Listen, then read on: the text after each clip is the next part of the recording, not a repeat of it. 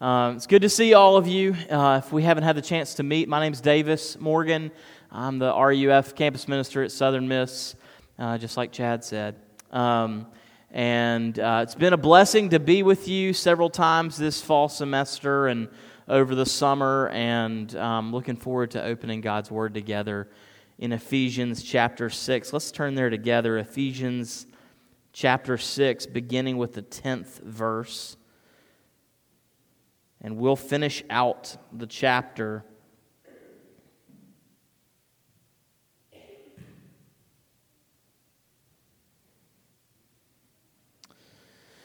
Ephesians chapter 6, beginning in verse 10. It's printed for you in the bulletin there. Finally, be strong in the Lord and in the strength of his might. Put on the whole armor of God that you may be able to stand against the schemes of the devil. For we do not wrestle against flesh and blood, but against the rulers, against the authorities, against the cosmic powers over this present darkness, against the spiritual forces of evil in the heavenly places. Therefore, take up the whole armor of God, that you may be able to stand, that you, be, that you may be able to withstand in the evil day, and having done all, to stand firm. Stand, therefore, having fastened on the belt of truth, and having put on the breastplate of righteousness, and as shoes for your feet, having put on the readiness given by the gospel of peace. In all circumstances, take up the shield of faith, with which you can extinguish all the flaming darts of the evil one. And take the helmet of salvation and the sword of the Spirit, which is the Word of God, praying at all times in the Spirit with all prayer and supplication. To that end, keep alert with all perseverance, making supplication for all the saints and also for me, that words may be given to me in opening my mouth boldly to proclaim the mystery of the gospel, for which I am an ambassador in chains, that I may declare it boldly as I ought to speak. So that you also may know how I am and what I am doing, Tychicus, the beloved brother and faithful minister in the Lord, will tell you everything. I have sent him to you for this very purpose, that you may know how we are, and that he may encourage your hearts.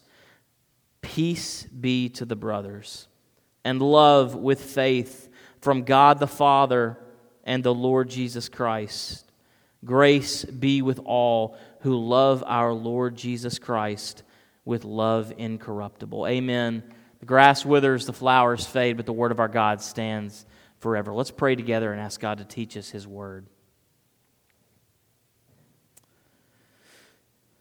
Our God and Father, this is your holy word given by your power. It's without error in any part, and we are in need of the transforming power of the implanted word that is able to save us. So we pray that you would give us eyes to see and ears to hear and a heart to understand. Would you soften our hearts to receive the good news? We pray it in Christ Jesus' name. Amen. One of the blessings and privileges I had in my years uh, of seminary was the gift to get to hear Dr. Jim Baird preach as a guest speaker at our chapel service at RTS. Some of you may know the name of Dr. Baird, uh, who pastored First Presbyterian Church of Jackson for many years and um, was has spoken around and preached for many years after that, passed away um, just in the last few years. But Dr. Baird preached and told a story uh, that I think sets our passage up very well of a backwoods mountain Appalachian community in South Virginia in 1942 43, um, where a family of mountain dwellers made their way down to the local general store as they did every few months. And this would have been early in 1942 in the, in the March or April season.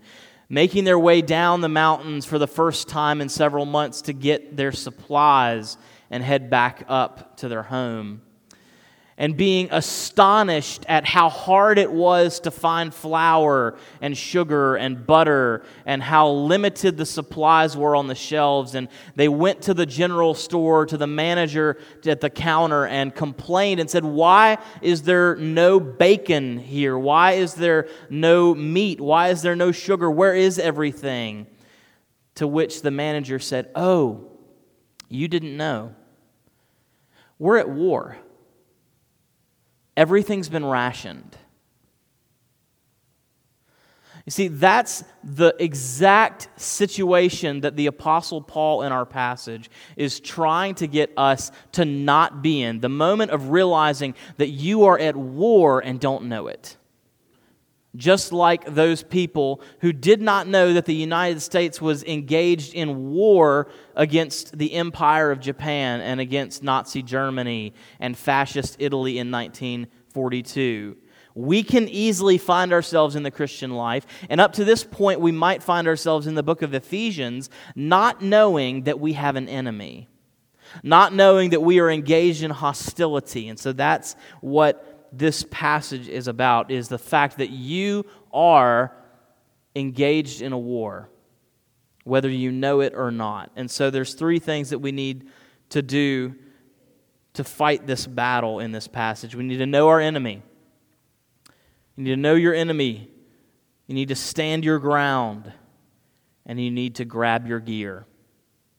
Know your enemy, stand your ground, and grab your gear. First, starting in verse 10, we need to know our enemy right? The, the thrust of this first section is that we stand against the schemes of the devil. That we're, Paul wants us to be strong in the Lord and in the strength of his might so that we can stand against the schemes of the devil. And if that concept makes you sort of uh, poke your eyebrow up or roll your eyes or think, oh no, here we go, it's the exorcist all over again. If that raises sort of a cartoonish vision in your head, it's not surprising. It's not surprising at all because our modernized Western culture has all but done away with the concept of a personal devil. We've all but done away with the idea of a force of evil. You see, well, if you saw the, if you saw the Wonder, Wonder Woman movie about five years ago. You, you you've seen this personified that the, the, the main villain of that movie is the Greek god Ares, the god of war, who is at work in the world, uh, uh, toiling to make wars happen. And it's, it's telling, on the one hand, that that concept of a personal evil force at work in the world is something that we have effectively relegated to the domain of comic book superheroes and Hollywood blockbusters. On the other hand, it's actually it's actually uh, informative for us. It's instructive for us because actually, if you watch that movie, it's not a bad demonstration of maybe what we might see the devil doing at work in the world, working to make wars happen, working behind the scenes through politics, through systems and structures, and on a personal basis to see evil havocked across the world. But, but there's two ditches that we tend to fall into whenever we talk about spiritual warfare or talk about the devil. Right? And C.S. Lewis uh, uh, perfectly articulates them in his preface to the Screwtape Letters. He says there are two equal and opposite errors into which our race can fall about the devils. One is to disbelieve in their existence. The other is to believe and to have an excessive and unhealthy interest in them. They themselves, the devils, are equally pleased with both errors and hail a materialist or a magician with the same delight. Did you hear that? The devils are pleased themselves with both errors and hail a materialist or a magician with the same delight. See, these are the two things we slip into, aren't they? Either on the one hand, we have such a secular, materialistic view that we assume every natural problem has a natural cause, a natural solution, And so every evil we see in our own hearts and in the world, we approach like an earthquake. Well, there are tectonic plates. There's, there's an explanation for that. The, the moon turned red this week. Well, there was a lunar eclipse. We have an explanation for that. Uh, my, my, my spouse is angry. Well, there's psychological explanations and brain chemistry explanations for that. We can make sense of it. We don't need the devil. We don't need a theology of evil existing as an enemy. We can make sense of this thing. We either do that or we fall into the other cartoonish, red pajamaed, Freddy Krueger version of the devil that really is something that belongs more to a cartoon show than to reality. But what, but what Paul is showing us here is there is actually an enemy, a devil. The accuser of the brethren is what the book of Revelation calls him. The accuser of the brethren, who is at work, a malevolent force, a malevolent personality who hates the fact that you are listening to the Word of God this morning, who hates that you are gathered for worship, who hates it when you forgive someone, who hates it when you act unselfishly, who hates it when you pray, and who will do everything he can to get you to not do those things. Look, now, on, on the one hand, where, where Paul says, we struggle not against flesh and blood, don't hear what Paul's not saying. Paul's not saying that Christians aren't concerned with evils in the world. Paul's not saying that Christians don't struggle in an earthly way. We absolutely do struggle against individual sins, institutional sins, systemic sins, and all other forms of evil in the world right? We're, we're called to be salt and light in the world, engaged in these ways. But what Paul is saying is don't make the mistake of thinking that you can explain this through natural causes. Don't make the mistake of thinking that there is not a supernatural force at work in this. You see, it, it, it's a mistake, and, and historically, scholars uh, have been brought back to this concept of there being evil at a cosmic level through some of the carnage of the 20th century, through the trenches of World War I, through the Holocaust, through nuclear war, through uh, the gulags of the Soviet Union. You see, you can't look at that and say, well, Stalin just had low self esteem. You can't look at that and just say, well, Pol Pot probably just needed a better education. Right? The evils that we have seen in the 20th century, and I realize it's the 21st century now, but we're still sort of living in the aftermath of these things. The evils of the 20th century have forced us to confront the idea that evil might be bigger than just what a human being is capable of. One writer says this in a book called The Death of Satan How Americans has, have Lost the Sense of Evil. A gulf, he says, has opened in our culture between the visibility of evil and the intellectual resources for coping with it. A gulf has opened between the visibility of evil and their intellectual resources for coping with it, for coping with it. That's what Paul is saying here is no, you do have an enemy. You do have an enemy and he wants you to know that enemy. I'm stealing this illustration from another pastor, but what if I were to tell you this morning that when you leave this building, you're going to be followed? That there is someone following you who's waiting to attack you. Think how you might conduct yourself differently. Think how you might stick to public places, to well lit areas Think how you might look over your shoulder and be conscious of where you're walking and whether or not you're alone. You see, it changes things when you know your enemy. And that's what Paul wants you to do is to know your enemy, to know that you have an adversary who prowls like a lion, seeking someone to devour. Know your enemy. Secondly, Stand your ground. Stand your ground. Notice the prominence in verses 13 and 14 of the, the verb to stand. Right? We're, we're called uh, to, stand, to withstand the evil day, having done all to stand. And then verse 14, stand therefore. I think Paul wants us to stand somewhere. But before we ask, what does it mean to stand? What does it mean to stand firm or to withstand? First, we need to talk about where we stand. Let's talk about where this battle is fought. Notice that he says that we struggle against powers in the heavenly places. Now, you might remember from chapter 1, the very opening passages, that Paul says that every spiritual blessing in the heavenly places has been given to us. Where does Paul position the Christian? He says that we have currently, in chapter 1, been raised up with Jesus and seated at the right hand of God.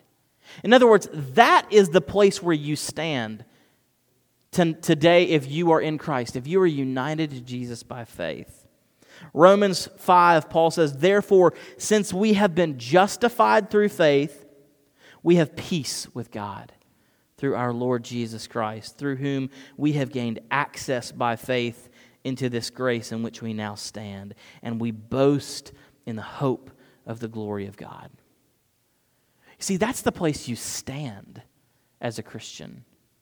That's the place where you find your identity, is that you are in a place where you are justified, a place where God calls you righteous because of faith. The place in which you stand is a place of access to the Father through Jesus. The place in which you stand is a place of peace with God. The place in which you stand is a place of hope and boasting of future glory of God. And whatever else might be happening in verse 12, I think one thing is clear is that where Satan is going to attack you is going to be at the place where you stand. Satan's tactic is going to be, just like it has always been, to attack the place of your identity. He's going to try to attack your standing before God. We might say it this way that Satan is sort of a judo wrestler. Now, you might take a look at me and not think that I know a lot about judo, and you'd be right. But I do know this that judo is a very simple principle of using your opponent's uh, momentum against them. The entire principle of judo is designed for a weaker opponent to defeat a stronger opponent by manipulating their strength against them. Right? The, the principle, I looked this up on Wikipedia and found it, says softness controls hardness. In other words, the weaker fighter has the ability to defeat the stronger by simply using their own strength against them. If you watch people judo wrestle at the Olympics, what they do is they try to manipulate one another's force so that they can flip each other over. And that's what Satan does. Is he, does, he doesn't come at you and match force for force. He doesn't say, I'm going to uh, arm wrestle you and say, Today, why don't you destroy your marriage and yell at your children and uh, alienate everyone around you and ignore injustice and not care about the needs of others and become wickedly selfish? He doesn't do that. What he does is he uses your momentum. He uses the things that you care about, the things that you're engaged in. He uses your good passions and manipulates them to make them ultimate things. He uses the good things we love to make them ultimate things so that we're off balance and then it's easy to flip us over. Look, so it doesn't sound like today go destroy your marriage. It sounds like your work is so important it has to be done well. Right? It doesn't sound like it doesn't sound like become a deeply angry person. It sounds like you work so hard in these areas that doesn't God owe you a little slack? Right? It doesn't sound like let's start on a slippery slope to walking away from Jesus. It sounds like God will forgive you. It's okay. God's full of mercy. God will forgive you. Tim Keller, uh, working from the Puritan Thomas Brooks, talks about two main schemes of the devil. Uh, we're, we're called, it says, to resist the schemes of the devil. 2 Corinthians 2.11, Paul says, in passing, no advantage can be taken of us by Satan. He says, For we are not ignorant of his schemes. Are you ignorant of his schemes? Two primary schemes that Dr. Keller draws out from the Puritan Thomas Brooks temptation and accusation. The two primary ways that the evil one is trying to knock you off balance, to disrupt your standing, to attack you at the place of your identity—is By temptation, on the one hand, saying, uh, inflating your sense of yourself, diminishing your sense of God's holiness. An accusation, giving you too low an opinion of yourself, perhaps too high an opinion of your own sin, and blinding you to God's grace. It's, they're both at work in the Garden of Eden when God or when Satan comes to Eve and says, Why can't you have that fruit? In other words, saying, God, God is withholding something really good from you, and you ought to have that. You deserve to have that fruit, Eve. And then also telling her, God knows that when you eat it, you'll become like God. Which, of course, the lie in that is that Eve already is like God. She's made in his image with knowledge and righteousness and holiness. She's already like God.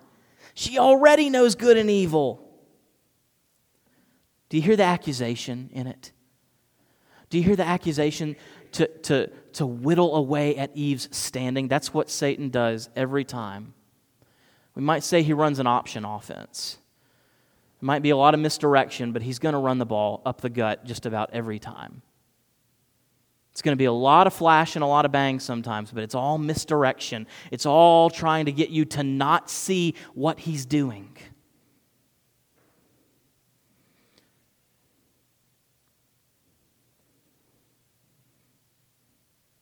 One of the things that's important in this call to stand firm is to realize that the primary skirmishes are happening all around you every moment.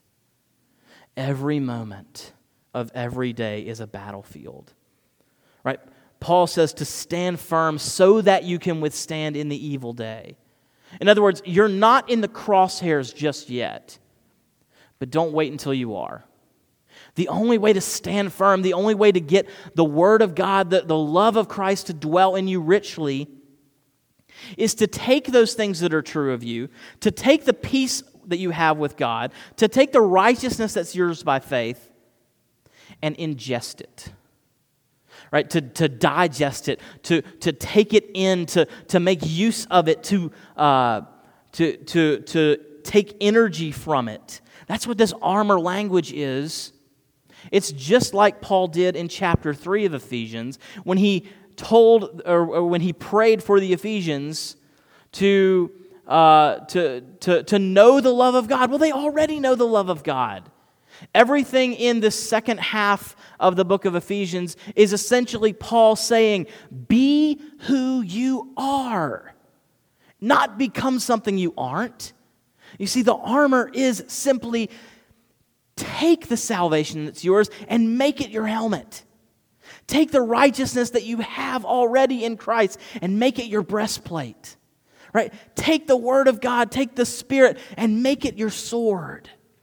Take the faith by which you're saved and make it your shield. He's not trying to tell you to get something you don't have, but he is trying to tell you don't wait until the battle's raging to grab your armor. Don't wait until that day, it's too late by then. You might know this that when the attack came at Pearl Harbor, 90% of the planes were parked wingtip to wingtip. Easy picking because nobody can withstand a surprise attack. Are you preparing yourself now? My brother in law gave me a uh, really sharp, really good chef knife for Christmas last year. Um, he knows I love to cook, and um, it's a really good knife. Um, has a wooden handle on it. That's it's, it's not a lacquered wood or anything like that. So here's the problem is if you use that knife, when you clean it, you can't let it stay wet because the water will get inside that wooden handle. If you've had wooden uh, shovels or rakes, you've had the same problem. If the water gets inside it, it's going to crack and it's going to fall apart and it's going to be useless. Here's what you have to do you have to take, I use Danish oil, you can use linseed oil or some other kind of oil. I'm not going to tell you what to do. But you take some kind of oil, and you put a few drops on that handle, and you wipe it off every time you clean it. You wipe it off, you let it dry, you put a few more drops on, you wipe it off, you let it dry, and you put it away. And then you use the knife again tomorrow, and you put a few drops on, you wipe it off, you put a few more drops, you let it dry off, and you put it away. And then you do that tomorrow, and the next day, and the next day, and the next day. And here's what happens is over time, that, that Danish oil seals that wood so that when you drop water on it, it doesn't sink in. You see, over time, and there's no shortcut for this, you apply that oil again and again and again and again so that it becomes insulated against the, the, the penetration of the water. God has given you means of grace by which you are to daily apply the gospel apply it through His Word, through prayer, through the sacraments, through fellowship with God's people again and again and again. And you have to do that again and again and again until the truth of the gospel gets inside you. So much so that instinctively, when temptation comes, when that whisper, when the skirmish comes, when the evil day comes, where Sinclair Ferguson says is the day in which you are triangulated by temptation, desire, and opportunity, when all three of those converge on you, right? When you're tempted to do something that you know is against God's word, and when you have the ability to do it, and when you really want to, it's too late to start training. The only thing that will keep you from falling in that moment is to have your heart insulated by the continual application of the gospel to it. There's no shortcut for that again and again and again. Stand your ground. Now, lastly and quickly, grab your gear. I just want to look at these different pieces of armor and very briefly look. Every time growing up that I heard someone talk about the armor of God, it was a spiritualized locker room speech, and I'm not going to do that this morning. I, I, so I, I'm going to err on the side of not pressing the metaphor too much because I don't want to sort of pop the water balloon of the metaphor. That's a metaphor about a metaphor. what does it mean to put on this armor? Again, it's, it, it's, it's that continual application, the, the, the taking of the, the objective truth of the gospel and putting it on, getting, getting it out of the box, so to speak. Sort of, you know, if you've been to someone's house who has a bunch of toys in a famous collection or something like that, why don't you ever take the toys out of the box? Right? That's what Paul wants you to do. He wants to take, he wants you to take the gospel out of the box and actually start to use it. Seven things he lists if you count the final one, which is not really a tool, but we're going to count it. The belt of truth, the breastplate of righteousness, the shoes of the gospel of peace, the shield of faith, the helmet of salvation, the sword of the Spirit, and lastly, prayer in the Spirit. I am without apology uh, humbly stealing Tim Keller's sort of categories for this. Well, here's, here's what Dr. Keller does that I think is absolutely right. Is the main tool that really everything hangs off of is this belt of truth. It's, it's, uh, it's, the belt is really not a great image. What it really is more like is Under Armour. Um, sort of like a, uh, almost like a, uh, like a, what's the word?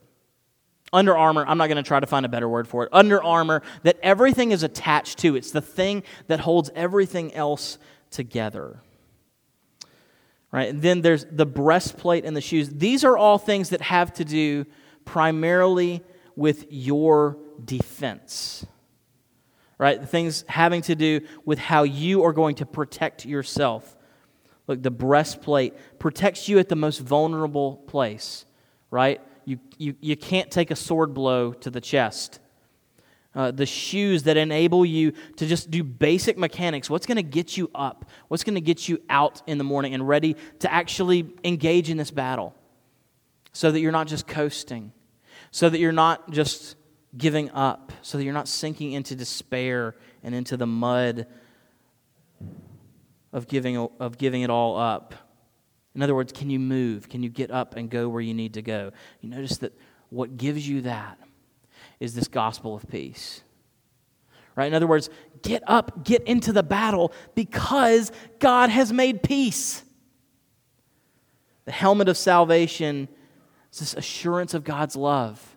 That, that when the devil comes to knock you off balance to say you're not a child of God, you could say, wait, no, no, no, my helmet, my helmet says I am. Right? My helmet says that Jesus bled and died for me. All of these elements have to do with how we, how we protect that identity as believers, as those who have been set apart by God. But now the last two the sword of the Spirit and, and prayer in the Spirit. What these have to do with is how you continually keep that armor on right? Again and again and again and again. Constantly going to the Word, constantly praying, working the new self out working the new identity into you. And there's one last thing. You see, this, this warfare motif, you, you, may know this. This passage, Paul is actually appropriating a chapter out of the Old Testament. He's actually, he's actually taking Isaiah 59 and making it New Testament. In Isaiah 59, I'm going to I'll read you it's verse 17. I'll read you 14 to 17. It's a picture of God. Now, the, the image of God as a warrior is all over the Old Testament, right? That God cares about justice. He cares about the, the, the needs of the oppressed. He cares about evil in the world. And his arm is not short, right? You might remember the, the, the horse and the rider being thrown into the sea, the song from Exodus 15 after the Red Sea crossing. That motif is drawn all throughout the Bible of God being a divine warrior. Listen to this justice is turned back, and righteousness stands far away, for truth has stumbled in the public squares. Then it says this about God The Lord saw it, and it displeased him that there was no justice. Verse 17 of Isaiah 59 He put on righteousness as a breastplate and a helmet of salvation upon his head. He put on garments of vengeance for clothing and wrapped himself as in zeal as a cloak. You see, that's, that's where the image comes from. Is God is the divine warrior. And the, and the armor that you're given is the armor that God Himself puts on. And that was the anticipation in the first century of when is God going to come? It's, it's in some ways what we still are looking for is when is God going to come and bring justice on the earth? But then when Jesus came, friends, when Jesus came, he started behaving in ways that the divine warrior was not expected to. Right? The climax of history comes. Jesus, as the Son of Man, he calls himself, which is an image from the book of Daniel meant to describe this divine warrior who's going to bring God's judgment and God's justice. Jesus comes and calls himself the Son of Man, but says the Son of Man came to serve. The Son of Man came to give his life as a ransom for many. Right? When the climax of the story comes, where in John's gospel, Jesus says, Now is the time that the Son of Man is going to be glorified. Now is the time that the leader of the world, the devil, is going to be cast out, and I'm going to be lifted up. He's not lifted up on a throne, he's lifted up on a cross. Right? How does Jesus win his victory? By dying. Right? The cross is the absolute moment of divine victory that comes through absolute defeat. That's the difference about the power Christians have is we follow in the footsteps of one who wins by losing. We follow in the footsteps of one whose way of victory is not by force, but by service. The cross is the ultimate picture of this. Jesus wins by losing, Jesus is exalted by becoming a servant. You see, Jesus' kingdom is an everlasting kingdom, but it's also an upside down kingdom. It's a kingdom where the way to victory is submission and service. And what we want to do as Christians is we want to do the Lord's work in the Lord's way. So we follow in the footsteps of our Master who laid aside his rights and his privileges so that you and I could have our feet washed and our souls washed by him. Did you notice one thing's missing in that Isaiah 59 verse? As Paul renders it, the breastplate of righteousness is there, the helmet of salvation is there, but there are no garments of vengeance. There's no garments of vengeance. Do you know why? Because the vengeance came on Jesus. Right? Jesus was wrapped, was, was enclothed, we might say, in the wrath of God so that you could be clothed in his righteousness. And if nothing else, this book of Ephesians is about what it looks like to live out that new identity as one who has been brought home by Jesus. Let's pray together.